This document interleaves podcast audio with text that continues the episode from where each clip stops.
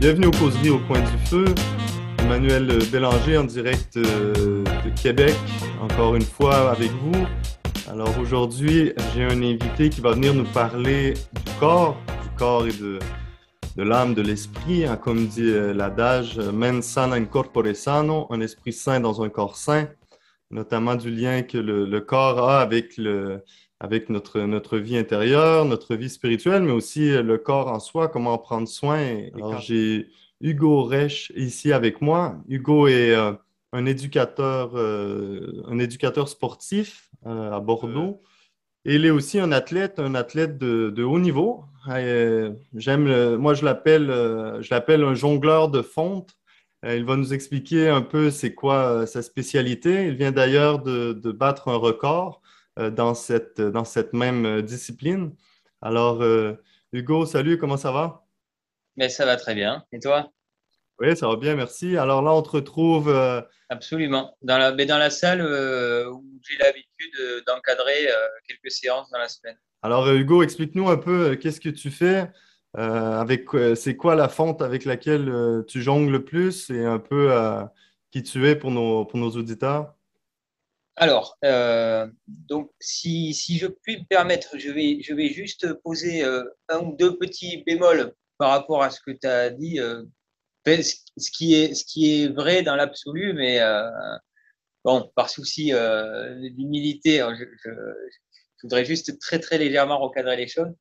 le, le, statut de sportif de haut niveau en France, bon, il est, il est normé. Euh, moi, je fais un sport de niche qui aujourd'hui n'est absolument pas reconnu par l'État. Techniquement, si tu veux, je ne suis pas un athlète de haut niveau. C'est, c'est voilà, je, préfère le, dire euh, aujourd'hui. Je ne suis pas quelqu'un qui a fait les JO ou autre, tu vois. Et, hmm. effectivement, le record, en l'occurrence, euh, je, je l'ai créé, quoi. cette épreuve-là n'avait jamais été faite en, France pour l'instant, sur un mouvement assez délicat, sur, sur la durée qui était impartie. Donc, euh, donc c'est un peu une première, mais, mais c'est un sport de pionnier quelque part, donc il y a beaucoup de premières on, aime, ça, nous, tout comme tu sais, on aime, on aime les pionniers ici euh, au Québec. Oui, oui, c'est vrai, c'est vrai, forcément. Donc la, la kettlebell, c'est ça. Donc c'est vrai, c'est vrai qu'une image, une image vaut mille mots, mais euh, là, je pense que c'est d'autant plus vrai parce que final, le fait de la montrer, j'imagine que tout le monde en a déjà vu une dans une salle de sport ou sur une publicité ou sur Internet. Donc euh, voilà, il faut savoir que effectivement, c'est un sport qui s'est développé en, Russie il n'y a pas si longtemps que ça. Ça, a vraiment été codifié euh, euh, durant l'ère soviétique. On va dire, en prenant très large, autour des années 50, c'est monté en puissance. Et, et, on en a aujourd'hui ben, des émanations dans le monde entier et c'est un sport qui grandit. Il y, a, plusieurs versions de ce sport aujourd'hui. La version traditionnelle avec deux kettlebells sur 10 minutes. Alors, euh, ce, sport étant la kettlebell en général ou euh, selon les mouvements? Parce que moi, je sais que, hein, peut-être juste pour recadrer un peu tout ce que tu as dit, donc, euh, donc Hugo, c'est ça, il, fait des compétitions de kettlebell dans un mouvement spécifique, hein, qui est le snatch. Euh, désolé, on n'a pas encore la. Il y a une traduction française. En nous, on aime bien au Québec que tout soit en français. Donc, euh, le snatch, c'est quoi Alors, c'est très peu euh, usité, mais tu pourrais dire l'arracher. Ah, tu vois, en plus, ça, en arrache. Alors, l'arracher à, la, à la kettlebell. Alors, explique-nous peut-être un peu c'est quoi. Et quand tu parles là, tu disais deux kettlebell, 10 minutes. Peut-être juste un peu nous donner une présentation un peu plus large tu, as des compétitions sur, euh, sur 10 minutes et tu as des compétitions avec une seule kettlebell en format marathon, sur une demi-heure ou sur une heure. a priori, il y a quatre grands mouvements. Je, peux même me reculer si tu veux te, te, faire une, te faire une petite démonstration très rapide. Donc, tu as. Si je fais ça. Là, là. Il y a le mouvement. Ça, c'est le jeté. Il y a ce mouvement-là. Hop. Ça, c'est l'épaulé jeté. Et après, hop, il y a l'arraché.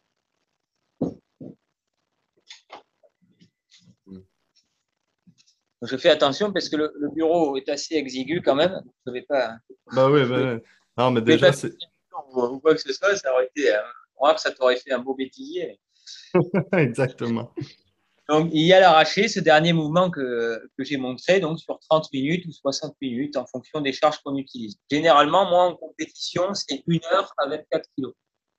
1 heure 24 kg à alternance euh, droite-gauche, donc toujours une main. alternance, euh, après oui, c'est toujours une main évidemment, mais alternance libre. Ok. Normalement, euh, tu fais, tu fais kiff-kiff, hein, moitié-moitié? Ah oui, bah c'est l'idéal, c'est l'idéal. Par souci d'équilibre, euh, après, à moins, à moins qu'il y ait une blessure sous-jacente ou autre euh, sur le moment et qu'il faille adapter une stratégie particulière, on essaye, euh, on essaye toujours d'équilibrer, d'équilibrer l'utilisation des, des, bras.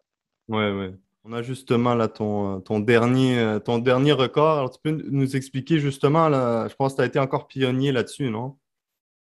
Oui, oui, oui, parce qu'en fait, je ne sais pas si on s'en rend bien compte sur la, démonstration que j'ai faite, mais si, vous voulez, le snatch ou l'arracher, c'est un mouvement où il y a très peu de phases de repos, parce que finalement, le seul moment où la kettlebell s'arrête, c'est quand elle est au-dessus de la tête en suspension. Donc, ça, le, rend très difficile sur euh, de très longues durées, ce mouvement, parce qu'il y a, finalement très peu de phases de, de repos euh, ou de relâchement complet. Donc effectivement, j'avais commencé par faire une heure à 24 kg euh, en compétition, ce qui était déjà pas mal et pas si courant que ça. Et il y a quelque chose qui m'a plu. effectivement, tu emploies le terme de pionnier. Et il y, avait peut-être ça qui, qui m'a attiré et, j'ai eu envie de me tester là-dessus. D'autant que après, il y, a, des profils, hein, il, y a des, il y, a des, types de personnalités euh, différentes. Et c'est vrai que j'ai toujours adoré euh, les efforts d'endurance. Hmm avec ma femme, on aime beaucoup voyager à vélo. J'avais une compétition au Danemark, on y est allé à vélo, par exemple. Hmm. c'est quelque chose qui est inscrit dans mon ADN quelque part. Ça fait partie de, de mon identité profonde de faire ces choses-là. Et, et le, kettlebell en marathon, c'était une sorte de voyage euh, stationnaire. Donc, il euh, y avait un festival de force à Rouen avec des strongmen. Ça, ça doit être un peu plus populaire chez vous. Oui, oui. Je pas le nom, j'ai un peu honte parce que c'est un très très grand athlète, mais il y a, y a, un très très grand strongman euh, canadien, effectivement. Ouais, donc il y, y, y, en a eu un dans l'histoire, justement, là, qui était, euh, comment il s'appelle, euh, Saint-Cyr. Oui. Et je ne me rappelle plus de, de, son, de son prénom. Et, le, et, celui, qu'on, celui qui, qui d'ailleurs, lorsqu'on est en 2008, on avait le 400e de la ville de Québec, il y avait le Cirque du Soleil qui, était, qui donnait des, spectacles euh, spéciaux pour le 400e. Et euh, celui dont le nom t'échappe, qui est Hugo Girard, euh, ah. était venu et il, jouait justement Louis Cyr. Donc, C'est triste que, que, le nom m'échappe alors que c'est un homonyme. Quoi. Et eh bien justement, mais alors c'est d'autant plus drôle qu'effectivement l'idée de, de ce record, ça s'inscrivait donc lors de ce festival avec des strongmen qui sont des gens extrêmement forts euh, sur de relativement courtes durées. Il y avait aussi du bras de fer, mm-hmm. aussi euh, des efforts très explosifs sur des durées euh, relativement courtes, même si les combats peuvent durer un peu. Et l'idée, c'était qu'on se propose là-dedans pour montrer un peu tout le spectre de la force et qu'il pouvait aussi se, finalement, le lever de charge pouvait se décliner sous un format euh, d'endurance. Ça, donnait vraiment une, espèce de, un caractère assez complet à, l'événement. C'était ça qui était à souligner. Et c'était ça qui a fait l'occasion de, présenter ça et de présenter ce sport euh, sous sa forme, euh, pas, pas, la plus extrême, parce que j'ai presque envie de te dire que les efforts sur 10 minutes sont encore plus durs mais, euh, mais donner une idée de tout ce qu'on peut faire avec cet outil-là, euh, hmm. lever très lourd, lever très longtemps, c'est infini. Oui, c'est impressionnant. Moi, je me rappelle, je t'ai suivi un peu en direct. Bon, je ne vais pas te mentir en disant que j'étais là, les, les, yeux rivés sur mon téléphone pendant deux heures. Mais, euh, mais justement, j'ai regardé, je regardais là un moment, il a commencé aussi à pleuvoir et tout. Et là, vers la fin, où, où je l'avais revu par, par, la suite, et on voyait justement ces hommes forts là, ces, ces, ces, colosses qui étaient là et qui venaient te féliciter, non? Et tu voyais que euh, il y avait aussi un, respect. Hein? C'est une autre, une autre discipline, c'est une autre façon, mais euh, ils reconnaissaient, euh, ils reconnaissaient l'effort. J'ai été vraiment très touché par ça parce qu'effectivement, effectivement, c'est des gens qui, sont, qui, qui, font des choses qui me paraissent totalement euh, sortir du cadre du réel, voire, de, voire du cadre naturel euh, originel, si tu veux. Et, et, pourtant, euh, et pourtant, ils étaient effectivement, euh, ils étaient ébahis presque devant ce que je faisais. Bon, J'exagère un peu dans les termes, mais ils étaient, ils étaient quand même, oui, très, très respectueux et impressionnés. Ouais. Mm. Donc c'était un bel échange. Alors là, alors sur, euh, alors sur deux heures, tu as fait euh, 1000, euh, 1656, c'est ça? Qu'on voyait là sur, sur, euh, sur le certificat. Et, euh, et bon, alors toi, comme, comme tu l'as dit, là, ou comme je l'ai dit plus tôt, hein, tu es un éducateur sportif. Donc pour nous, ça, tu, tu es un, un, entraîneur, hein, ce qu'on appelle un entraîneur en condition physique. je sais que tu touches à beaucoup de choses. Moi, j'ai euh, pour les auditeurs, hein, peut-être qu'ils peuvent se dire, mais comment, pourquoi est-ce qu'on fait cette causerie-là? Euh, qu'est-ce qui nous lie? Hein, c'est qu'on s'est, on s'est connus grâce à, grâce à Instagram, hein, grâce aux réseaux sociaux, je crois à cause de, notamment à cause de la page sur les, les apophthegmes euh, des Pères du désert et, compagnie que j'avais, que j'ai lancé là, dans le temps du, du, carême.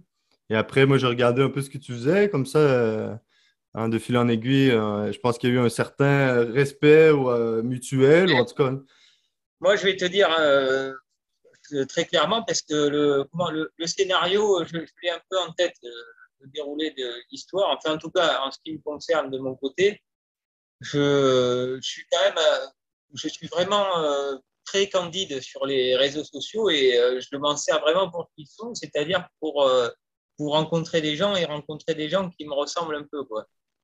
Ça peut paraître bête, hein, dit comme ça, mais c'est vraiment naïvement ce que je cherche beaucoup à faire sur les réseaux sociaux. Et bon, je ne sais plus par quel biais, mais effectivement, je suis tombé sur ton profil. Et il y avait, y avait beaucoup de cases, euh, c'était assez drôle d'ailleurs, je ne pensais pas que ça existait sur cette planète, mais il y avait beaucoup de cases qui correspondaient, euh, c'est-à-dire bah, tu euh, t'entraînes avec la masse, ce que j'aime bien aussi, donc, tu as, une certaine bienveillance et un certain regard vis-à-vis de, de, tous ces sports et même vis-à-vis du sport en général. Je, je vois derrière que, que, tu, que tu lis beaucoup euh, Bois ou Chesterton, donc forcément, moi, ça me, ça me parle aussi. Et pour, pour, pour couronner le tout, tu as l'air d'avoir une grande, une grande affinité avec la tradition d'Orient, ce, qui est, ce qui est clairement mon cas aussi même si, euh, même si, même si Léon Blois euh, parlait des, les appeler les, les schismatiques euh, plutôt que des appeler les orthodoxes, mais, mais j'ai toujours eu cette, cet immense respect et cette immense mm. bienveillance sur, sur tout le monde. allez, je vais dire le monde byzantin, si tu veux. Pour, pour ouais, le monde, le monde, le monde oriental, hein, en fait. D'ailleurs, là, j'ai j'ai euh, préparé là, deux, trois trucs et, tu sais qu'on on on s'en va aussi un peu vers là. On peut parler. Euh, je sais pas, peut-être que moi j'aimerais t'entendre. En tout cas, ben, je, je, suis content là, de, ce que tu racontes. Tu vois, euh, ton côté justement là, du récit. Ça, moi j'étais très, très impressionné. D'ailleurs, je montrais souvent les vidéos parce que moi j'ai joué, justement, je fais un peu tous les sports, notamment jouer au basket étant plus jeune. J'ai toujours été assez sportif et sport de combat. Maintenant, c'est plus ce que je fais. Je, fais de la corde, je m'entraîne euh, seul ou parce que euh, en plus que j'ai été, euh, j'ai été séminariste, missionnaire. D'ailleurs, c'est pourquoi l'Orient, parce que j'ai été pendant 6, 7 ans au Moyen-Orient. C'est ce qui m'a fait connaître la spiritualité orientale, le monde orthodoxe, le monde musulman, le monde juif. Euh, ça a ouvert beaucoup, beaucoup d'horizons. Et aussi, au point de vue, disons, de, la forme et de, l'entraînement, euh, j'ai dû un peu euh, faire avec les moyens du bord, comme on dit, non? Alors, autant euh, commencer à courir, euh, la corde, dans la corde, c'est très bon, tu n'as pas besoin de, tu mets ça dans tes valises et ça. Et après, tu vois des trucs, exemple, cette année, pourquoi la masse? Parce que j'ai vu ça passer, je crois, sur, sur, YouTube, quelque chose comme ça. je suis ah, bon, tu vois, tu une masse, je vais investir, je vais m'acheter une masse euh, pour le temps que ça durera pendant que j'étais à Rome. Et après, bon, euh, tu, la donnes à n'importe qui. Hein. tu la donnes à, des gars de la construction, ils vont être contents, ils vont pouvoir l'utiliser parce que ce n'était pas justement les masses spéciales comme celles que tu utilises, hein, qui sont des masses hein, qui remontent à ces entraînements de, je crois, des combattants indiens et tout ça, avec des masses qui utilisaient comme des grosses roches, qui sont les, les masses un peu primitives, quoi. Aujourd'hui, bon, euh, comme ta kettlebell, tu nous as montré, il y a ces masses rondes qui sont un peu plus, euh, disons, euh, ergonomiques hein, pour pouvoir faire les mouvements et aussi pas de, pour ne pas se faire mal. Mais donc, c'est ça, ça a été un peu ma, façon de m'entraîner. Après aussi, je suis retourné, j'ai fait un peu d'arts martiaux plus jeune, je suis retourné. Alors maintenant, c'est ce que je fais. Hein, et d'ailleurs, depuis que je suis à Québec, je me suis acheté deux, de kettlebells et là, je, je, me suis lancé là un peu dans l'apprentissage dans des de, tous ces mouvements, hein, parce que comme toi tu dis, il y a hein, la jetée, la, lever, euh, l'arracher, mais il y a, d'autres mouvements aussi, il y a des mouvements un petit peu plus, euh, euh, exemple, ce qu'on appelle le, le, swing, hein, qui est un petit peu plus continu. il y a plein de trucs qu'on peut faire, tu sais mieux que moi. Et donc, pour l'instant que j'ai un peu de stabilité, je peux me permettre de, me promener avec un peu plus de fonte. mais justement, moi, j'aimerais que tu nous parles, que tu nous parles, Hugo, euh, parce que hein, si tu es ici hein, sur ma chaîne, hein, tu sais qu'on parle de, la tradition chrétienne en général, mais j'aimais l'idée de, faire une, de faire une causerie avec toi sur, euh, sur l'importance du corps. et ça va nous amener justement sûrement un peu vers cette spiritualité orientale qui, qui, fait une grande place au corps dans sa façon de prier, dans sa façon de rentrer en relation avec le divin. Mais de prime abord, peut-être parler un peu de toi. Comment tu. Alors, toi, tu, comme tu me disais, tu es. Euh, hein, tu t'es converti au christianisme, ou en tout cas, tu as reconnu ou redécouvert ta foi il y a une dizaine d'années, euh, mais tu as toujours été quelqu'un qui été passionné hein, par, euh, sans doute par la force, mais même aussi par, par tout ce que le, corps est capable et sûrement même à l'esthétique du corps. Et, comment est-ce que tu as réussi justement à, à trouver un équilibre? Je, pense que c'est le bon terme, un équilibre entre la vie, la vie de l'esprit, hein, qui est une, et euh, une vie de l'esprit, au final, qui est incarnée, parce qu'on le sait que, que notre corps est le temple de, de l'Esprit Saint. Alors, euh, euh, alors bon, c'est quand même un parcours assez sinueux au final, mais je ne vais pas rentrer dans les détails. Non, non, c'est pas bon. intéressant, mais, mais de toute façon, je, je vais être très clair, euh, justement, en prenant le problème euh, à l'envers, c'est-à-dire que pas, pas en mettant ma passion, euh, passion c'est un peu exagéré comme terme, mais mon intérêt pour le corps vis-à-vis du christianisme, c'est plutôt l'inverse. C'est la position du christianisme vis-à-vis du corps. j'ai été baptisé, mais je ne suis pas d'une forte tradition chrétienne, que ce soit euh, philosophique ou, dans la vie euh, liturgique. Mais euh, par contre, comme beaucoup de jeunes, à un moment donné, j'ai eu ce besoin de spiritualité, cette recherche, ce parcours. Et en fait, la seule religion de la transcendance, de pure transcendance, et la seule religion du corps, c'est le christianisme parce que le, christianisme, de par le mystère de, l'incarnation, il, intègre le, corps dans, l'histoire sainte et dans l'histoire du, salut. Et ça, euh, ça c'est quelque chose d'unique, c'est quelque chose d'incroyable. Moi, jeune, avec le peu de base que j'avais, j'ai toujours conçu euh, la religion et même la spiritualité au sens large comme euh, une opposition entre le corps et l'esprit. Et, euh, là, je, m'aperçois qu'il y a une religion de, l'esprit qui, amène le corps avec lui, et même qui fait corps avec lui. Hmm. Très bien dit, ouais. Et d'ailleurs, je comme tu disais, c'est ça, hein, c'est euh, souvent l'opposition, hein, parce que, bon, il y a eu certaines dérives, hein, on le sait, de, avec, notamment avec une, quand il y avait quand la, une spiritualité un peu plus entachée là, de néoplatonisme, hein, dont le corps est l'ennemi, Et d'ailleurs, c'est ce qu'on dans, le, dans les actes des apôtres, hein, quand Saint Paul va à l'aréopage à Athènes, c'est ce qui fait un peu rire euh, les philosophes qui sont là, parce qu'ils parlent de la résurrection des corps, et eux, ils sont justement le corps, c'est ce dont on, on, veut se défaire. Et, euh, et justement, c'est ça, hein, comme tu disais, c'est la religion de l'incarnation, c'est la, religion de la résurrection, hein, qui n'est pas une réincarnation, qui n'est pas seulement une, ascension euh, de l'âme, hein, c'est un spirituel, hein, parce que justement, après la résurrection, après que le corps ressuscite, il y a l'ascension, et là, c'est le corps de Jésus, Jésus, corps et âme, qui, qui, est élevé vers le Père. Et après, il y a toute une continuité, hein, même jusqu'à l'Assomption qu'on fêtait tout récemment.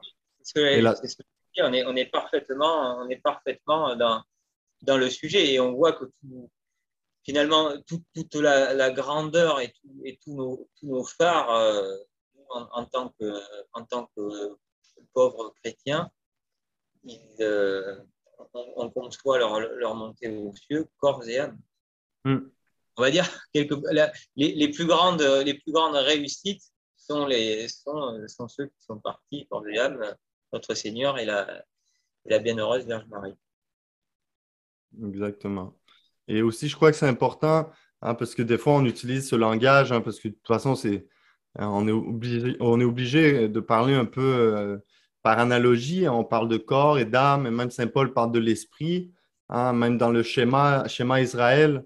Hein, tu écouteras le Seigneur ton Dieu de tout ton corps, de toute ton âme, euh, de tout ton esprit et de toutes tes forces. Et là, vraiment, on voit comment c'est cette, euh, au final, c'est cette inclusion, cette intégralité de, l'homme dont on veut parler.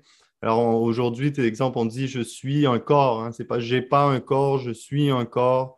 Euh, mais au final, ce qui, est important de, ce qui est important de voir là-dedans, et, je ne sais pas si, c'est, si ça a été un peu ton, le, fin mot de ta, de ta réflexion, hein, mais c'est de trouver dans le fond une, une façon d'accorder euh, l'entièreté en fait de, de, notre, de notre réalité. Hein, parce qu'on est appelé à vivre complètement, non seulement pour le royaume des cieux, mais de toute façon, le royaume des cieux, ça va être un corps euh, qui sera transformé, mais ça va être un corps qui sera là. le credo dit, je crois, la résurrection des corps mais c'est aussi vivre dans notre réalité aujourd'hui. Euh, mais je...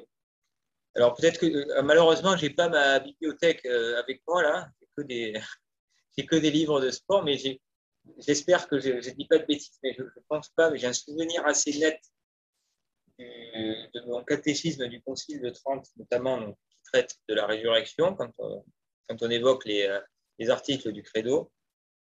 Euh, et, qui fait part de cette intuition de, Saint Augustin, notamment sur le, sur le corps glorieux ressuscité. il y a une réflexion euh, qui peut paraître tellement, qui peut paraître tellement prosaïque, mais, euh, mais, qui, est là, qui m'a fait à, demi sourire, parce que j'étais dans ma période justement à, plus à viser l'esthétique du corps, où, il parle de quelque chose de, celui qui a de, la chair superflue, ne l'aura plus, etc.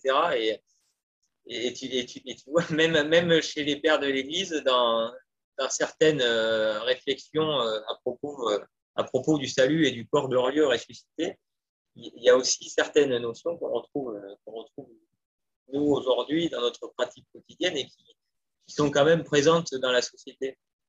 Mmh. Et au-delà de ça, un corps en forme, pour rester justement dans une réflexion prosaïque, un corps en forme, c'est un corps utile. Mm. Et utile, pas que euh, devant le miroir et son ego, mais, euh, mais utile, euh, utile, pour les autres, enfin, dans, tous les chapitres de la vie. Mm. C'est ça, dans le fond, c'est quelqu'un, c'est un corps qui est au service. Hein, c'est ça qu'on voit.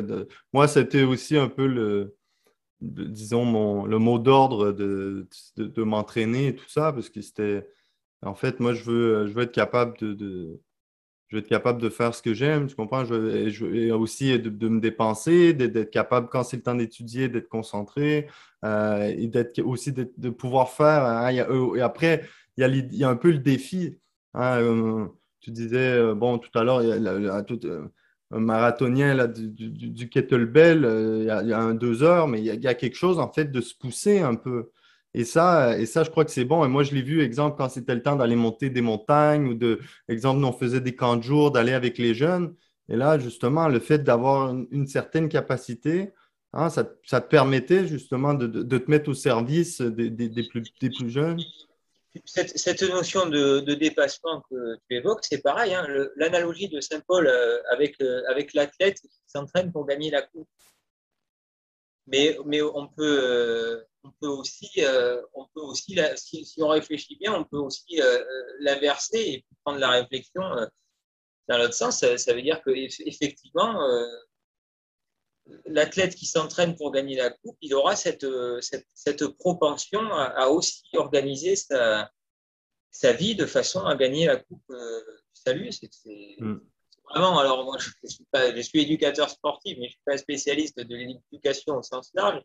Mais ça, me paraît en fait une logique implacable d'éducation de, de, prendre une habitude, d'imprimer un, caractère qui va rejaillir sur tous les autres aspects de notre existence et, euh, notamment euh, son aspect le plus important, c'est-à-dire notre vie, euh, notre vie spirituelle. Mmh. Oui, mais d'ailleurs, puisque justement on disait on est des. Hein, hein, parce que justement, puisqu'on n'est pas seulement des, purs, des purs esprits, hein, comme je dis un peu l'angélisme ou même le cartésianisme là, qui, avait, qui utilisait le corps plus d'un point de vue comme hein, le, le, corps seulement machine ou le corps seulement outil. Nous, on croit juste que, le, comme tu disais, développer une certaine discipline, la façon, la, façon d'implanter une discipline euh, de façon la plus simple, hein, c'est de l'implanter euh, au niveau justement de nos habitudes plus corporelles, pour ne pas dire physiques. Et après, tout ça va rejaillir sur les autres habitudes. Et c'est pour ça que c'est important de justement de bien, de, bien soigner le corps pour au final être capable de bien, de bien soigner l'esprit. Là, il n'y a pas vraiment de dualisme là-dedans parce qu'en fait, c'est comme s'il y avait seulement une question de, hiérarchie pour parler comme ça, mais c'est juste parce qu'on est des êtres, on est des êtres charnels, des êtres concrets. Donc, euh, tout ce qui nous tout ce qui vient nous s'imprégner dans, dans notre corps, mais après, nous, on va l'assimiler. On va être capable aussi de le faire avec une, avec une ascèse, hein, comme justement les, Grecs utilisaient ce mot, hein, qui veut seulement dire avec un exercice répété. Bien sûr. Mais non, mais on, peut le dire bêtement, mais c'est vrai, nous ne sommes pas des anges. Non. ça, ça, peut être, c'est dit vulgairement pour d'autres pour d'autres perspectives, mais c'est vrai que c'est exactement ça on vit par notre corps et on connaît par notre corps. Dans la mesure où on connaît par notre corps, euh, il y a peut-être effectivement euh, toute une réflexion à avoir et une recherche vis-à-vis de celui-ci, sans, effectivement euh, que ça, Et c'est là, après la dérive, on pourrait presque embrayer sur une seconde partie, sans que ça devienne notre nouveau Dieu. C'est toujours pareil, tout est une, mm. question, tout est une question de, de mesure. Et euh, il ne faut pas que, ce, cette, cette, ligne devienne une ligne de, mort finalement et qu'on soit ceux, c'est Saint Paul, mais ça, s'entend au sens large, qui ont leur ventre pour Dieu hmm. aussi. C'est ce, qui, ce qui peut arriver après dans certaines dérives de la pratique sportive. Mais tu vois, ton, ton approche, toi, dans ta vie de tous les jours, je, trouve ça euh, parfaitement, euh, parfaitement sain, c'est à le dire. Et c'est typiquement le, type de public que j'aime encadrer euh, aussi. Et justement, peut-être Hugo, tu pourrais en parler parce que c'est hein, la question de l'ego. Hein, tout à l'heure, on parlait du miroir et on sait qu'il y a l'importance. Moi, en fait, j'ai découvert un peu l'importance du miroir il n'y a pas si longtemps. Hein, parce que souvent, quand tu vas dans une salle de gym, tu vois les gars qui se regardent devant le miroir et là, tu penses que c'est du pur narcissisme pur, euh, pur trip d'ego. Ah, mais en fait, on sait que peut-être dans un premier temps, nous parler de problèmes avec justement le narcissisme trip d'ego et après passer à la deuxième partie du miroir, qui est la partie importante. Hein, c'est-à-dire, c'est la, la, partie qui t'aide à soigner ton mouvement, qui t'aide à bien travailler et qui t'aide justement à passer par-dessus l'espèce d'excitation, le désir de vouloir euh, être plus fort, plus beau euh, directement et faire les choses avec une certaine, hein, comme on disait, il y a une discipline, il y a une démarche qui doit être faite, il y a un parcours euh, qui, doit être suivi. Et ça, comme un, entraîneur, tu le sais très bien. Mais euh, tu, vois, euh, il y avait cette réflexion de Saint Grégoire de Nice à propos du, mal qui m'a toujours frappé, la distinction entre le réel et l'apparent. finalement, pour une, pour une même donnée, qui en l'occurrence est le mal, il y a le mal réel et le mal apparent. Et là, c'est exactement euh, la même chose. Il y a, euh, on va dire, le narcissisme réel et le narcissisme apparent. Hmm. Je ne sais pas, euh, pour faire une analogie simple, quelqu'un qui a une, belle voiture, c'est pas c'est pas forcément un, un péché, on va dire, d'orgueil ou de, de, vanité. Il aime peut-être euh, tout simplement les, belles voitures et ça me fait plaisir d'en avoir une. Et, euh, et, ça, je pense qu'on reste tout à fait dans, le, dans un cadre moral euh, qui est au pire neutre, quoi, comme, comme mhm. qui, qui, est amateur de fromage, qui, qui mange un, bon fromage qu'il apprécie. Et là, tu, parlais effectivement de l'image culturiste ou du bodybuilder, euh, même du pratiquant lambda qui se regarde dans la glace euh, en train de faire son mouvement. Et effectivement, il y a une dérive euh, narcissique chez certains, mais chez beaucoup. Bon, mais après, encore faut-il discuter avec eux, effectivement, et puis dépasser un peu ces a priori et les jugements téméraires pour vraiment hmm. rentrer dans ce monde-là. On est juste à ce, juste à ce niveau d'un intérêt assez, assez simple finalement et assez innocent euh, pour, euh, pour l'anatomie humaine, pour, euh, pour et finalement les relations, c'est des choses très bêtes, hein, mais un intérêt pour, c'est presque un, travail de, de logicien, un intérêt pour les causalités.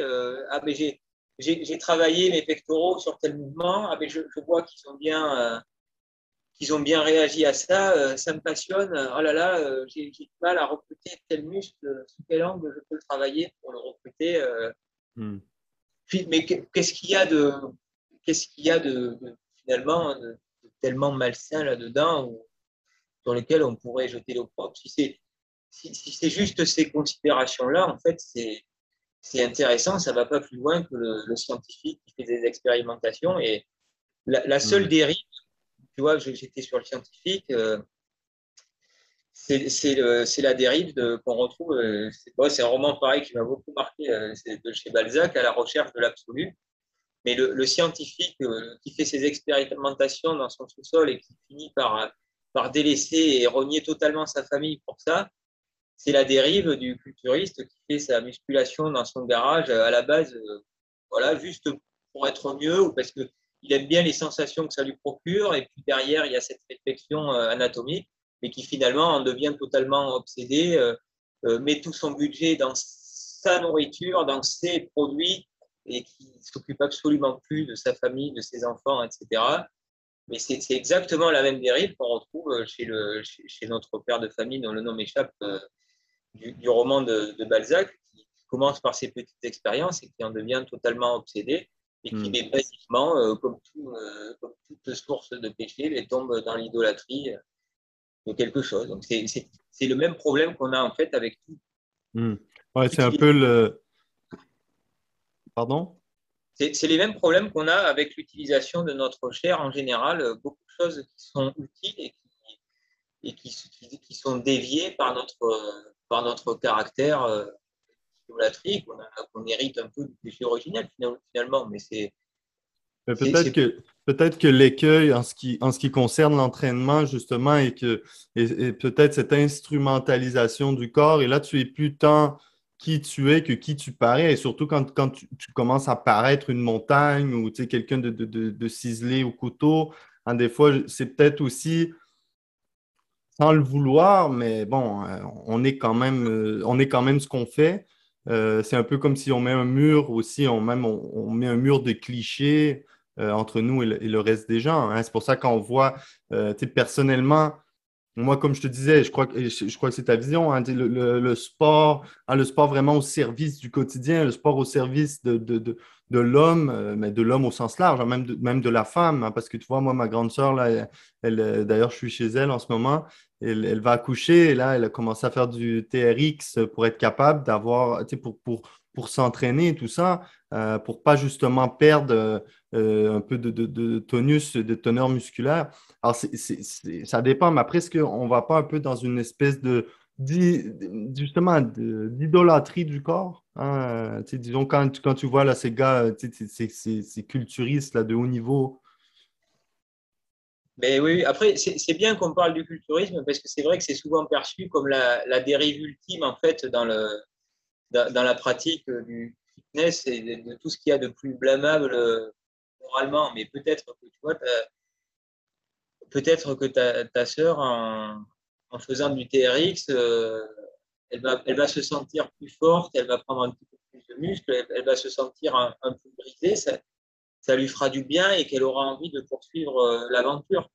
Après, effectivement, euh, si, si, à un moment donné, elle se regarde, elle se regarde en permanence dans le, miroir et qu'il n'y a plus que ça qui, compte, on peut aller, mais vraiment, si, je caricature euh, vraiment à, l'extrême, alors je, sais que c'est plus, euh, c'est plus euh, un commandement de l'Église obligatoire aujourd'hui, mais admettons que ça devienne une angoisse de rompre, de, de conserver, on va dire, le jeûne eucharistique, parce que, parce que tu as peur de ne pas manger et de perdre du muscle. Mm-hmm. Là, là, ça devient hautement problématique. Mais mm-hmm. entre, entre ça et, juste une, une, pratique et, un intérêt euh, mesuré. Il y a quand même, mais euh, il y a un monde et puis il y a, des kilomètres à parcourir. C'est pour ça que c'est c'est difficile de, de, trop catégoriser euh, les choses. Et puis, de toute façon, tu, sais, tu le sais bien, c'est un, un, principe moral de base. on ne peut pas juger sans connaître les causes. Et, c'est exactement ça tu vas avoir des milliers de personnes euh, euh, qui vont chercher soit à soulever trop lourd, ou soit à se regarder dans le miroir un petit peu trop. Mais il y aura une infinité de, causes et de, visées euh, différentes. Hmm. Mais peut-être que pourquoi moi je disais ça? Parce que peut-être parce qu'on vit quand même, on vit dans une époque particulière, on vit dans une époque qui est soit d'un côté euh, justement, on le voit sur, les, sur les, tous les, les, réseaux sociaux. Hein, euh, on le voit très bien. C'est d'ailleurs un des grands problèmes des, réseaux sociaux, c'est de, de montrer une vie toujours épurée, sublimée. Euh, on voit des, photos de gars qui sont complètement immenses, bien, avec des filles toutes refaites. Et là, c'est des, perceptions. Ah, on, est ultra euh, sollicité avec ça. Et d'un autre côté, on vit aussi dans un monde qui, euh, en fait, c'est comme si c'était les deux facettes d'une même médaille, hein, dans un monde qui tend vers euh, le, transhumanisme et justement le corps. Au final, pas si important parce que ce qui est important, justement, c'est l'esprit. Alors, ton corps, que ce soit un, corps de chair ou que ce soit un corps presque bionique, au final, c'est pas grave. Mais moi, ce que je te disais, c'est ça, c'est peut-être parce que le problème, euh, je crois que tu le sais autant que moi, et, c'est pourquoi Saint Paul dit, euh, d'ailleurs Saint Paul le dit, hein, bon, les exercices, euh, l'exercice physique, corporel, sont de peu de sont de peu d'utilité ou quelque chose du genre. Je ne me rappelle pas exactement le. absolument. Et, et justement, aujourd'hui, qu'est-ce qui arrive? C'est lorsqu'on est à 100%, comme tu disais, quand ça devient une obsession, mais tu sais, des fois, ce n'est pas l'obsession de ta vie, mais c'est l'obsession de la côté de ta vie, hein, pendant que tu vis ta vie. Et là, tu vas aller t'entraîner et tout ça. Moi, je me rappelle quand on était 15, 16 ans, on allait au gym et tout. Alors, tout, disons, ton désir, ta volonté, ta libido va vers, euh, le, euh, va vers cette, se soigner le corps. Et là, c'est très difficile, justement, d'avoir une vie. Moi, c'est d'ailleurs ce qui m'intéresse, ce, dont j'aimerais qu'on parle aussi par la suite, un peu de voir comment tu en es arrivé après à, avoir une vie spirituelle, à lire, tu comprends, avoir une, avoir une, intégralité, hein. comme il y a quelque chose d'organique dans, le, dans, dans l'être humain et qui doit être chéri.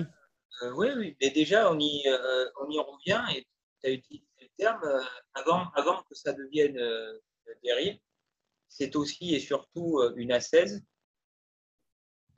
euh, une euh, tout à fait, tout à fait saine et, intéressante qu'on retrouve finalement dans la notion de travail, dans la règle de Saint-Benoît. Tolstoï aussi évoque ça, une vie assez, assez rude, où il faut, faut faire un travail harassant pour essayer de, de, calmer nos, pulsions euh, désordonnées, quelles qu'elles soient.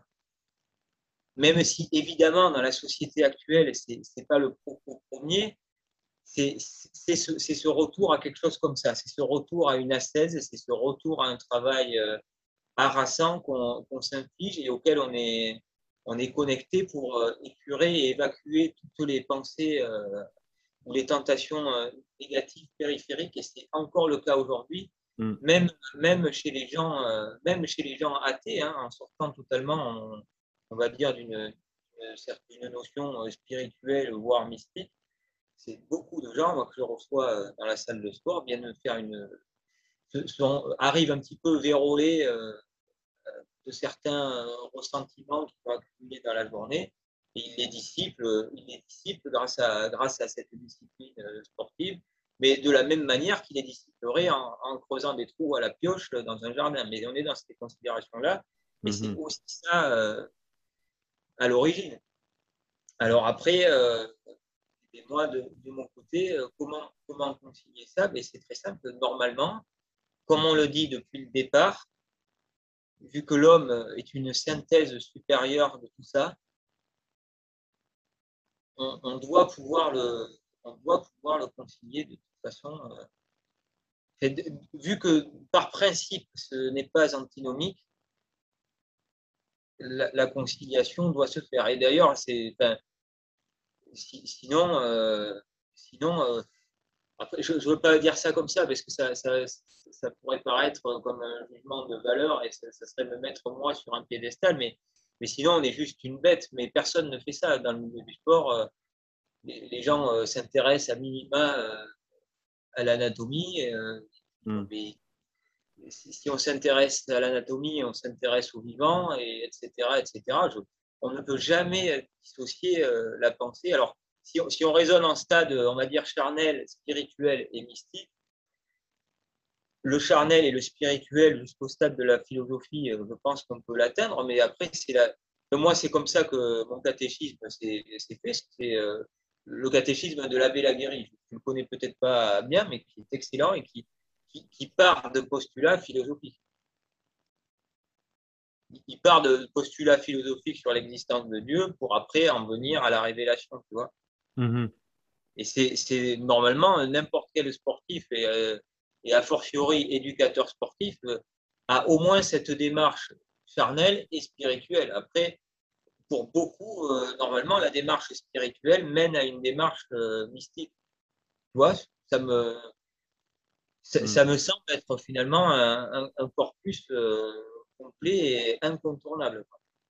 Et peut-être, peut-être, Hugo, je pourrais te demander, je ne sais pas si, si tu vas être capable de nous donner ça maintenant vite comme ça, mais je ne sais pas, est-ce que toi, tu as deux, trois conseils, hein, parce que moi, je sais que tu es, tu es quelqu'un qui est en très bonne forme, quelqu'un qui s'entraîne, quelqu'un dont sa, vie est, modelée et façonnée par le sport. Hein, est-ce que tu as des. Qu'est-ce que tu leur dis, disons, aux gens qui viennent te voir et tout ça pour leur donner un équilibre dans l'entraînement? Est-ce que tu as un peu des, conseils hein, pour, pour, euh, que ce soit pour être capable de faire face à le soit à l'ego, mais aussi au manque de confiance en soi? Hein, qui est là aussi comme deux, facettes euh, antinomiques, comme tu disais. Euh, euh, et, je pense qu'on peut, on peut répondre, on peut répondre en fait aux, deux problématiques avec, avec les, mêmes, les mêmes solutions. Quoi. Donc, ben, tout d'abord, tout est une question de, dosage. Je prends l'exemple d'un débutant pense que c'est bien euh, d'explorer euh, une multitude de, mouvements, mais aussi de s'explorer soi-même, c'est-à-dire de comprendre comment son corps fonctionne avec, ses leviers, mais d'avoir cette démarche et cette réflexion euh, dès le début de sa pratique. Et, d'être toujours dans un, dans un registre, du moins dans un premier temps, mais ça, ça devrait être finalement la colonne vertébrale de toute pratique, de, rester euh, mesuré dans les, euh, dans les intensités, d'avoir quelque chose euh, globalement, de rester quand même la plupart du temps sur un schéma respiratoire maîtrisé, moi, ça me paraît, hmm. ça me paraît important. C'est bête, après, il y, a des sports qui ne s'y prêtent pas, mais, mais juste dans le début et dans une pratique quotidienne et accessible à tous, je trouve ça super. Moi, j'ai beaucoup, j'ai beaucoup couru, ça paraît bête, c'est le truc que monde fait, mais tout le monde y a, trouvé beaucoup d'intérêt, euh, même spirituel, dans cette pratique. Je, travaille un petit peu en, circuit pour, euh, pour élever un mon rythme cardiaque et sentir ma respiration. Et, et, tu vois, mais on retombe, euh, ça, existe moins en Occident, mais la, la prière du cœur, c'est aussi des paramètres qui, qui rentrent en compte, la respiration. Bah oui. Donc, euh, arriver, arriver à, travailler là-dessus, se sentir vivant euh, là-dessus. J'aime bien avoir légèrement chaud et sentir mon rythme cardiaque euh, s'élever pour me, sentir vivant. Et puis pour, pour avancer spirituellement, moi, ça, m'aide beaucoup et c'est la colonne vertébrale de ma pratique. Le, hmm. le, kettlebell, sport est, éminemment basé sur la respiration, toi, notamment. Hmm. Alors justement, je voudrais, je, veux qu'on en arrive là. Euh, mais avant, qu'est-ce que tu dis? Dans le fond, il y a quelque chose de l'ordre euh, de ce qu'on dit depuis le début. Là, c'était une question de, une question, oui, d'équilibre, mais aussi une question de trouver un peu, d'être, on dit être dans sa zone, non? Et ça me fait penser à, cette, un peu cette philosophie, là, la philosophie du flow en, anglais, non, du flux, hein, qui est très présente, exemple, dans, le jiu-jitsu, mais dans, dans les sports en général. Hein, qui est de trouver au lieu, hein, parce que souvent l'erreur du débutant, hein, c'est de partir en lion, aller à fond, à fond de train euh, au début, faire ça deux, trois jours, deux, trois fois. Après, c'est insoutenable euh, comme rythme et l'abandonner, non? Tandis que là, tu as le flow qui est une contrôle du volume. J'écoutais quelqu'un qui disait, disait, je ne sais pas, exemple, c'est quelqu'un qui veut aller commencer à faire de la barre, là, des, des chin-ups ou des, des, pull-ups, et il dit, regarde, Quelqu'un va en faire 20 dans une journée, il ne va plus pouvoir en faire pour une semaine. Il dit, moi, je vais en faire 5 à tous les jours. Et là, déjà, la semaine, d'après, euh, j'ai une longueur d'avance hein, parce que j'ai toujours maintenu un certain volume et un volume qui me permet de, continuer parce que justement, comme c'est un peu l'autre partie, l'autre spectre du miroir que dont je parlais tout à l'heure, parce que ça me permet de contrôler et de soigner le mouvement. Hein, ça me permet d'être pleinement concentré, ça me permet de m'engager pleinement et, ensuite de pouvoir avoir aussi une, satisfaction en gardant, le rythme. Et, c'est ça aussi, je crois, qui est toujours difficile. Et ça revient un peu à ce qu'on disait tout à l'heure de la, question de la discipline. Hein, parce qu'une véritable discipline, c'est une discipline qui se maintient. Hein, d'ailleurs, discipline vient d'être disciple. disciple, c'est quelqu'un dont on suit l'enseignement. Et pour être véritablement le disciple de quelqu'un, il faut le suivre. Au moins, on le sait de, on, sait de l'Évangile. On était au moins disciples trois ans du Christ pour après euh, partir et voler de leurs propres ailes. Mais déjà, euh, ça, c'est. Euh,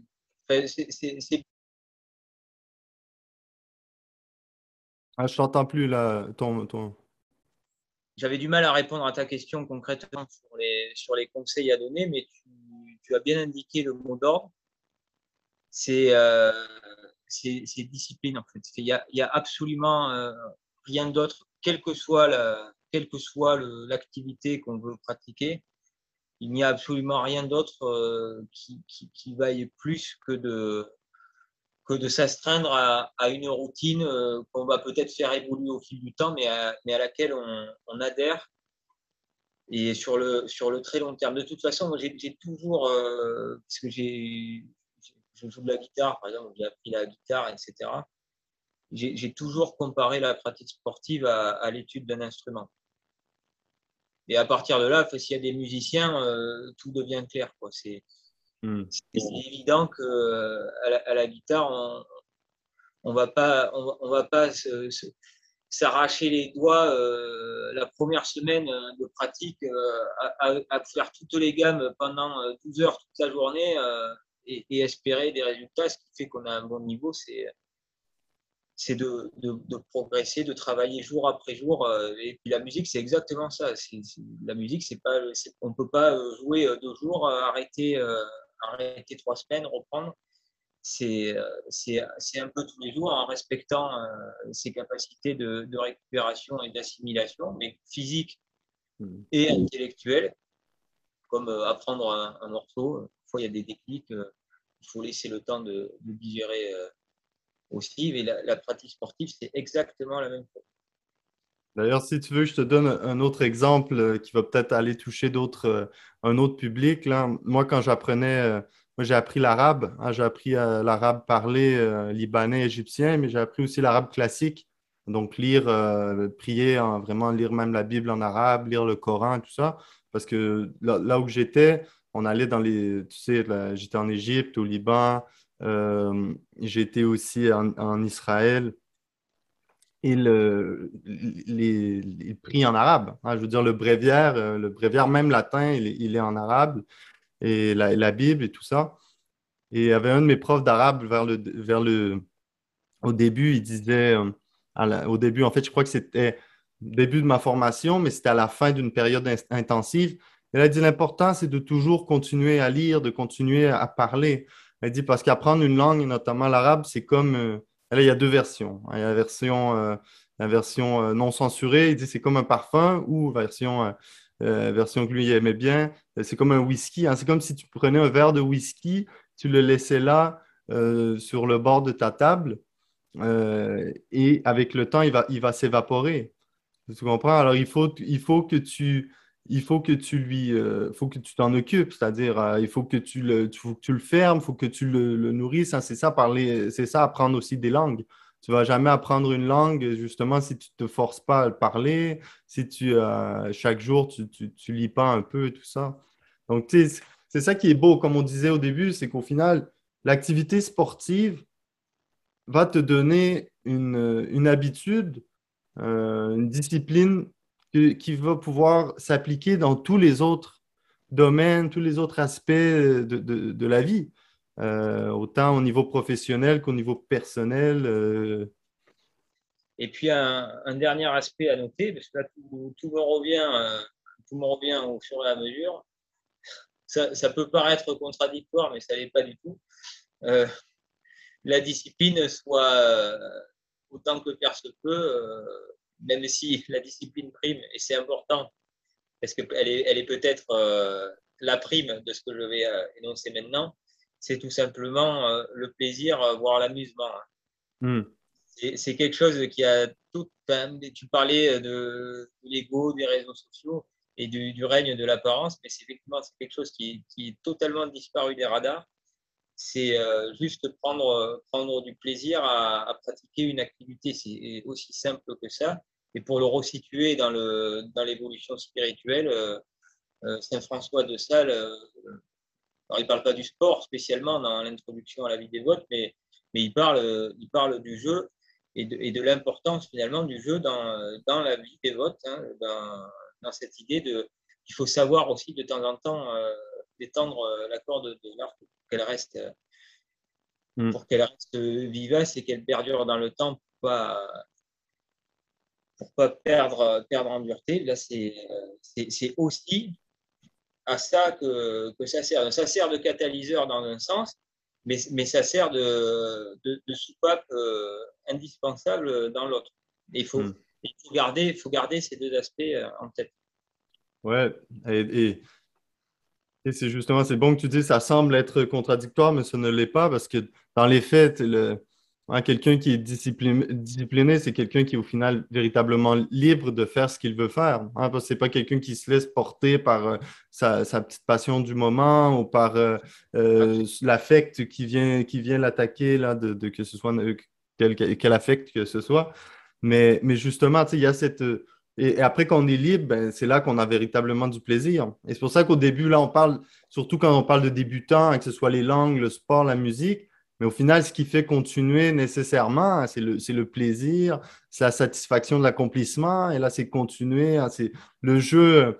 Même Saint Thomas, Saint Thomas, il parle du, du, jeu comme euh, étant euh, euh, une image un peu là, de, de, de, la, de, la, vie de Dieu, dans le sens où il y a les choses qu'on fait en vue d'une fin qui est un moyen vers d'autres fins, mais il y a des choses qu'on fait qui sont des fins en soi. Et le jeu, exemple, quand tu joues, le jeu est une fin en soi. C'est comme marche pour, marcher pour aller euh, à l'épicerie ou à l'école, c'est une fin en vue de quelque chose. Mais prendre une marche ou aller se promener, c'est une fin en soi. Et ça, et ça c'est très important parce que ça nous montre la différence. Parce qu'on fait toujours des choses en vue d'une fin. Mais là, ça nous apprend aussi que quand il y a, certaines choses qui, sont des, moyens en vue d'autres fins, mais pour des fins aussi qui sont en soi. Et le fait, exemple, de la, conversation, tu vois, le fait qu'on soit là ici en ce moment, euh, c'est une fin en soi, parce qu'on ah, est ici pour... Extraordinaire, oui.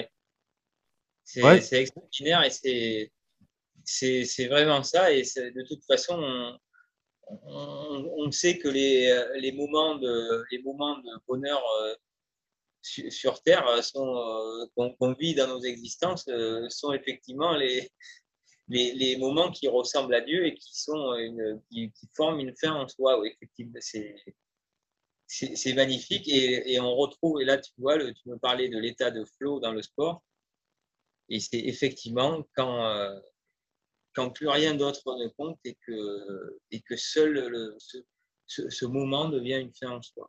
Mmh.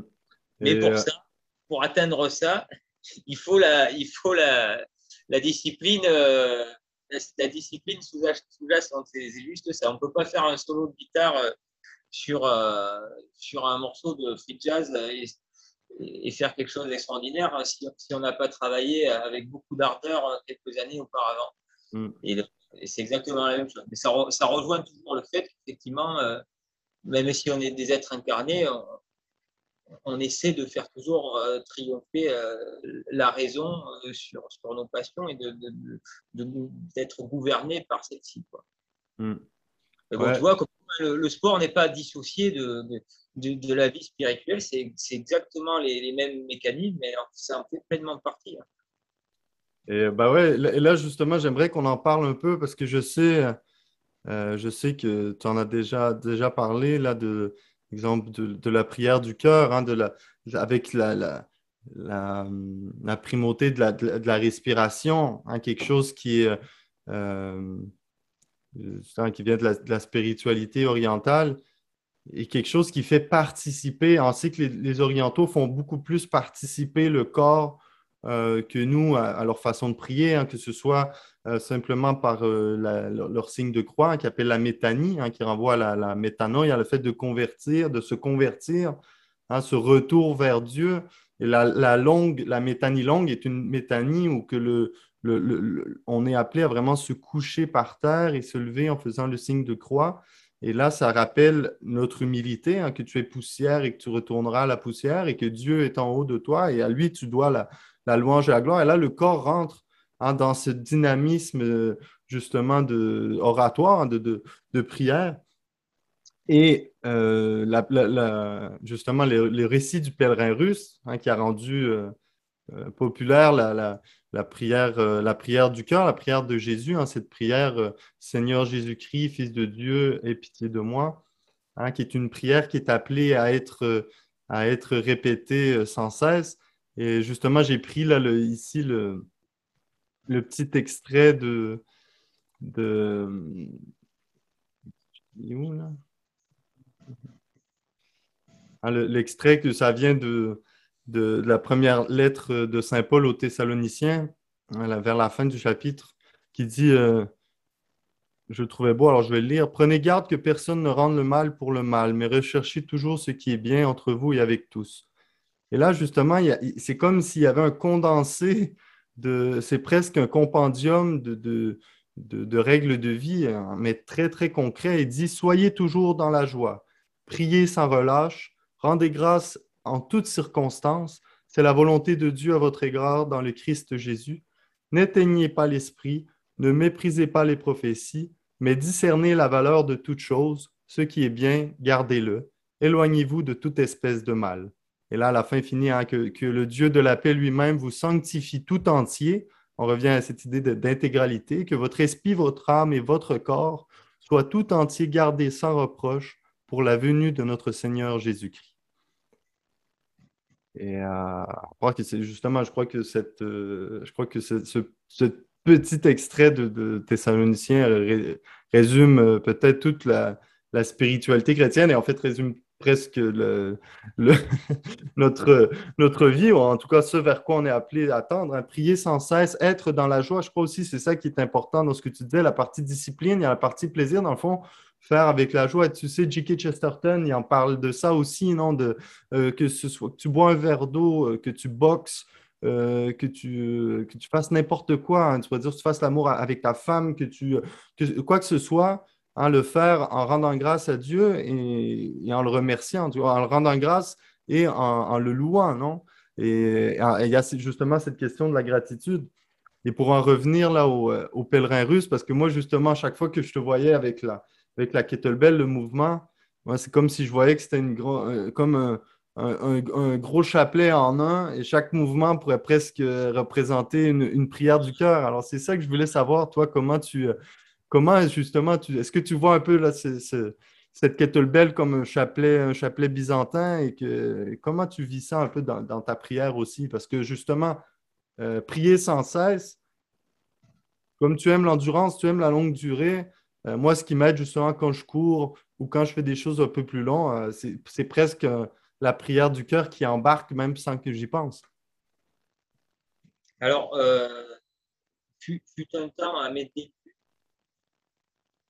j'avais tendance à réciter le chapitre pendant mes épreuves parce que je subissais beaucoup d'épreuves en question et que c'était un moyen pour moi de, me reconcentrer sur, sur autre chose.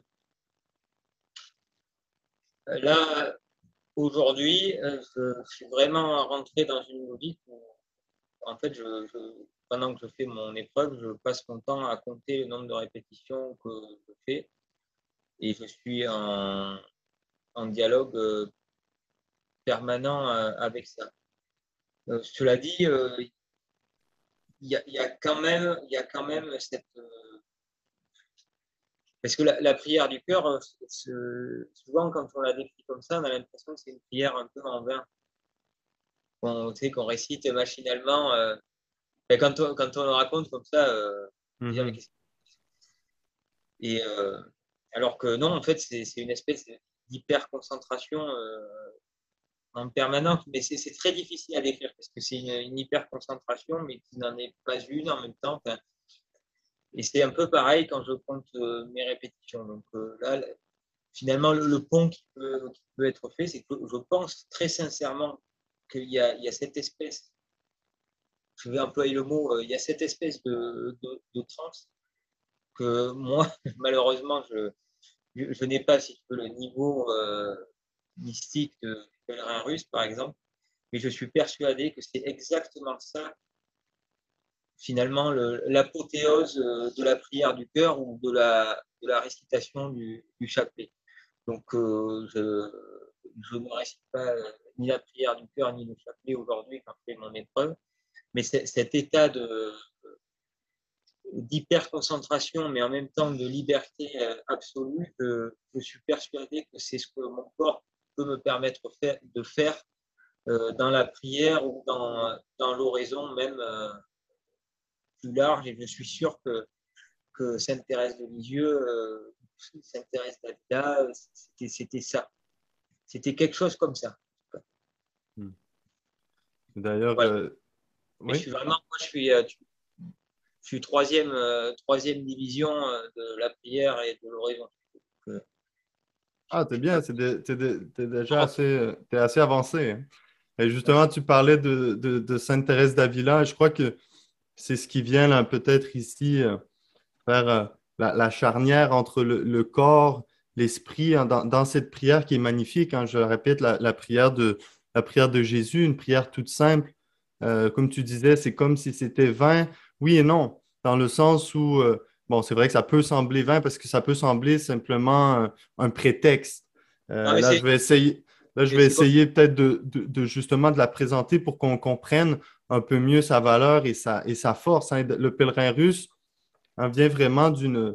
Euh, et d'ailleurs, il y a le Jean-Claude Larcher, hein, qui est ce, théologien orthodoxe français, disait. Hein? J'en ai beaucoup des Jean-Claude Larcher à la maison. Ah oui? Ouais, d'ailleurs, il, y a un très beau, très bel écrit sur la, sur la théologie du corps, mais aussi bon, on pourra, en reparler peut-être une autre fois. Mais euh, Jean-Claude Larcher, justement, disait il ne faut pas croire que la prière, la prière du cœur, comme est présentée dans le pèlerin russe, est un truc euh, candide ou comme ça un peu naïf. Il dit, mais c'est plutôt l'œuvre d'un pédagogue, de quelqu'un qui est très avancé euh, dans la vie spirituelle et qui, et qui a su, parce que souvent, quand on, est, euh, quand on est débutant, on aime rendre les trucs, utiliser le jargon, rendre les trucs plus compliqués qu'ils ne sont. Tandis que quand on arrive à la maîtrise, euh, de, son art. Hein, c'est là qu'on réussit vraiment à parler avec simplicité, à rendre ça, à vulgariser, à, rendre ça concret pour les gens. Et, euh, oui. Exactement. Je disais exactement. Et le et, euh, et justement cette prière, cette prière du cœur, hein, c'est ce, jeune pèlerin russe tombe sur un, un starets, un vieux starets qui lui enseigne.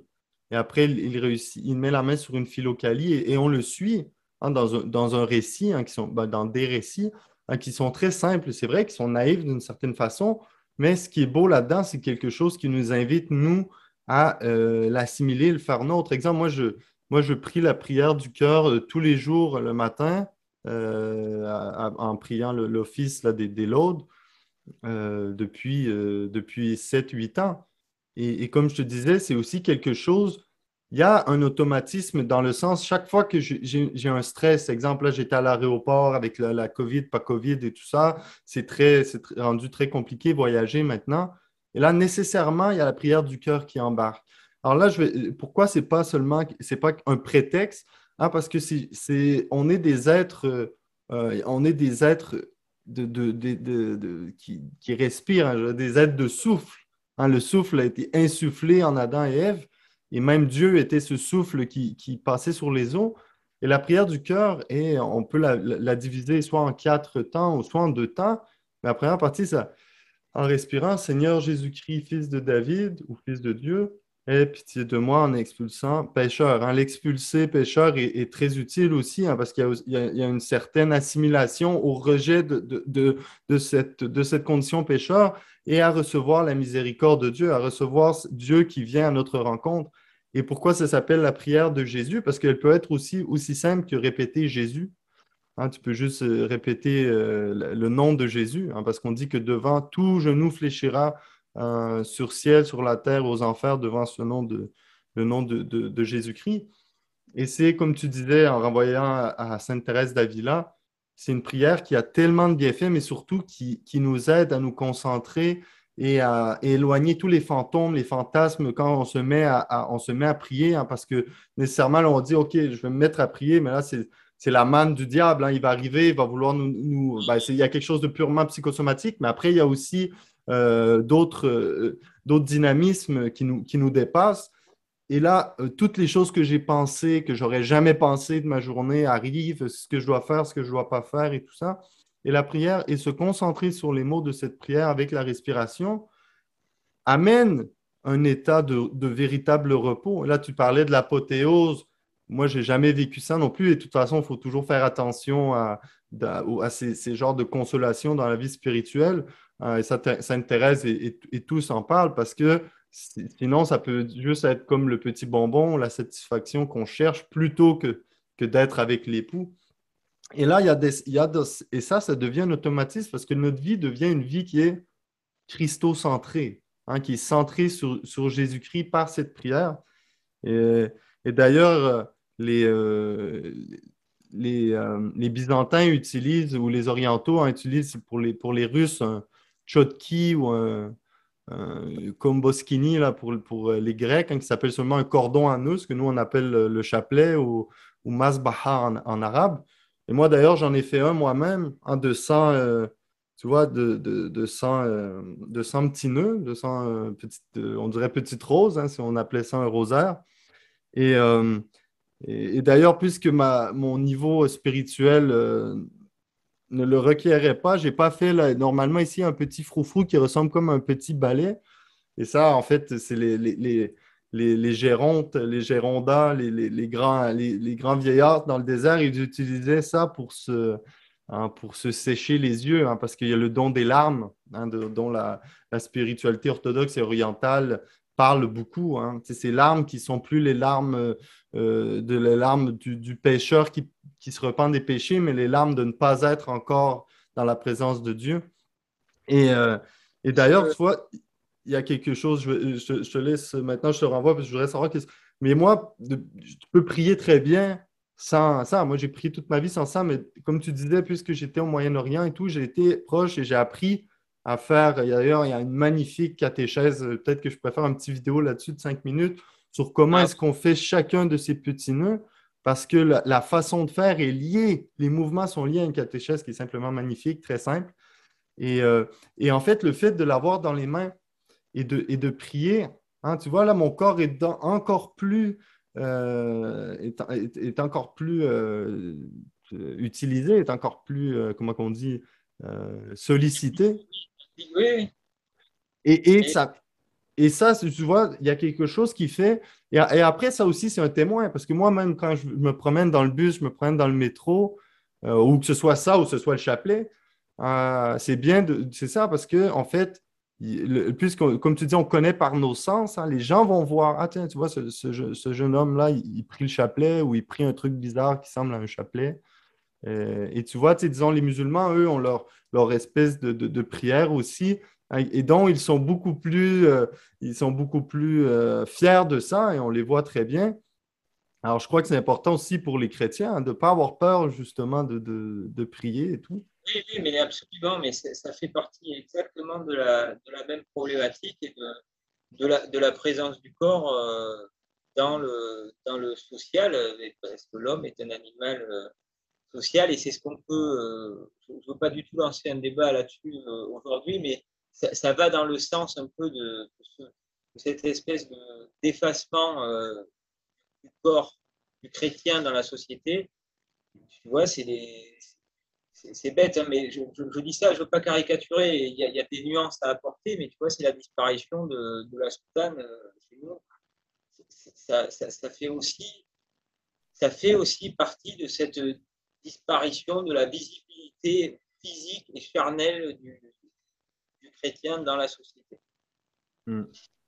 Mais euh, voilà, mais on en revient, on en revient euh, toujours à ça. Et effectivement, on a, on a des objets euh, liturgiques, on a des objets de prière avec, qui sont là pour nous visuellement, par le toucher aussi, olfactivement aussi. Hein, c'est, ça, fait, ça fait partie intégrante de, toute notre liturgie. notre corps est sollicité en, en permanence. Et malheureusement, dans certaines paroisses, on le, on le voit en fait, tous les, tous les attraits sensoriels de, la liturgie euh, à l'intérieur ou de la posture sociale à l'extérieur euh, disparaissent euh, peu à peu. On, retombe presque dans, une, dans certains endroits les, plus extrêmes, dans une crise un peu iconoclaste hmm. qui s'apparente à, à, une forme de, de protestantisme aujourd'hui, mais c'est vrai que tout, part aussi de là, je trouve, de cette négation du, corps et de la chair et qui rejaillit dedans et dehors. Oui, ouais, non, mais d'ailleurs, je veux dire, si on est ici à parler, c'est parce que euh, c'est parce que moi aussi, je crois, je crois profondément que c'est important que bon après, bon, ça, ça aura la portée que ça l'aura, mais au, moins de, de permettre hein, des, endroits euh, même si c'est au niveau virtuel, où il y a une certaine euh, parole qui est prise, une parole qui est, euh, qui est apportée aussi, une parole qui est donnée de, de, tous ces enjeux-là. Comme aujourd'hui, on voulait parler de, un peu plus du corps, de l'importance du corps dans la spiritualité chrétienne, mais l'importance du corps et de la discipline dans, une, dans une scène de vie, dans une saine habitude de, euh, de vie, dans un mode de vie sain. Et, euh, et, c'est ce qui nous ramène un peu justement à la question du, euh, de ne pas avoir peur justement de témoigner, hein, de témoigner de, notre foi, de témoigner, parce que notre foi est, comme on disait, une foi dans, dans la mort, dans la résurrection, dans l'incarnation. et, et d'ailleurs, notre corps, il y a une beauté aussi dans, le corps, dans le sens on, la religion chrétienne est une religion aussi des reliques. Hein, le fait de pouvoir toucher euh, ce qui a touché le sein ou de toucher, ou, les icônes, hein, les icônes chez les orientaux. ici, il y a quelques icônes, de, voir, hein, et de voir parce que l'icône est aussi un enseignement. Hein, comme les grandes cathédrales euh, euh, gothiques et romanes en France, notamment, hein, étaient pleines de ces, de ces catéchèses euh, pour, les sens, les catéchèses visuelles, parce que justement, il allait chercher le peuple. Si le peuple ne savait pas lire, ou si, chacun pouvait trouver en fait une catéchèse, quelqu'un trouvait une parole. dans le fond, c'est ça l'idée aussi d'une certaine. Il ne faut pas avoir peur de cette, de cette gloire, de cette magnificence, parce que rien n'est trop grand, rien n'est trop beau pour Dieu. Hein. Et, c'est important parce que ce qui est beau hein, est, bon, hein, parce qu'après, trop grand, bon, on, peut, on peut en reparler, mais exemple, cette année, on fêtait le, la 200e, je crois, de la mort de Napoléon. Bon, ben, Napoléon aussi a fait, fait de grandes choses, et bon, peut-être pas toujours pour la gloire de Dieu. En fait, je ne sais pas quand il l'a fait pour la gloire de Dieu. Lisez tous euh, L'âme de Napoléon de Léon Blois il a, il a tout dit sur Napoléon et c'est magnifique. je pense que ce que nous, catholiques, on pourrait, on, pourrait euh, synthétiser sur Napoléon, je, Blois l'a dit de, à sa façon, mais d'une manière mais extraordinaire. Et du coup, je, me sens incapable de, dire le moindre mot sur Napoléon, puisque Blois a, tout dit. Avait tellement de justesse et de beauté que j'ai juste à, la fermer. Quoi. Bon, ben, tu vois, je pense qu'Hugo, on, s'en vient vers la fin de, notre, de notre causerie. Déjà, ça a duré. Euh, en, tout cas, j'étais très content. On a, on, a, traité plusieurs sujets euh, et, c'était vraiment intéressant, je crois, euh, d'un pour moi, un peu de mieux te connaître et aussi de voir un peu comment tu as un peu ta vision justement du sport, la vision aussi de, ton, de ton, travail et aussi d'une. Bon, tu disais le passion, c'était peut-être forte, mais en tout cas, il faut être certainement passionné pour, pour, faire ce que tu fais et ce n'est pas mauvais. Euh, mais après, comme, comme tu disais, que ce soit euh, euh, que chaque chose ait sa, place et je ne peux, pas, je peux pas ne pas penser à, un autre Français qui a fait la, qui a fait la une, en tout cas la une des sports il n'y a pas longtemps, hein, qui est Cyril Gann, hein, ce combattant d'arts martiaux mixtes. Et d'ailleurs, moi, je ne le connaissais pas mais je me suis mis euh, à écouter un peu des interviews et tout ça. Et euh, ce qui m'impressionnait dans sa personne de Cyril Gann, c'est un peu, en fait, c'est un gars qui est un peu comme toi, c'est un gars très simple, très humble, euh, et qui, il dit, moi, ce qui est plus important, c'est de pouvoir être au service de ma famille. Lui, il disait, j'ai toujours été sportif, j'ai toujours été assez bon. Là, ça, ça me permettait de... Lui, en fait, c'est ce qu'il disait. Il dit Mon but, c'est pas l'obsession de la plupart des gars de rentrer dans, cette, dans tout le show business et de tout ce qui tourne autour, mais c'est si, le, si le, le MMA, la UFC me permet de, de, de, pourvoir à ma famille, me permet de faire ce que j'aime aujourd'hui, tant mieux. Et si demain c'est autre chose, tant mieux aussi. Tu vois, il y avait une certaine, une certaine simplicité dans, dans sa façon de voir ça, euh, qui, moi, est venu me chercher parce que ça sort un peu parce que je suis sûr que ce gars-là, il s'entraîne et toi, je sais que tu es. Je sais que tu. Euh, je ne vais pas dire que tu es une bête, mais c'est pratiquement ça. Je veux dire, on le voit qu'il y a, du dévouement, il y a ce désir aussi de, parfaire un art, non? Parce qu'il y a un certain art, euh, que ce soit dans les arts martiaux, mais même dans tout ce qui est entraînement physique et tout ça.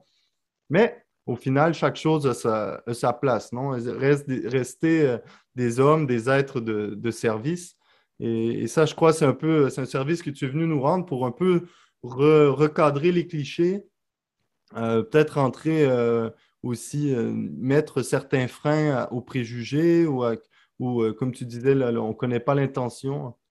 Donc pour conclure, oui, je, disais donc que ouais, c'est pas, pas forcément évident de, de cadrer une pensée sur, sur une seule vidéo.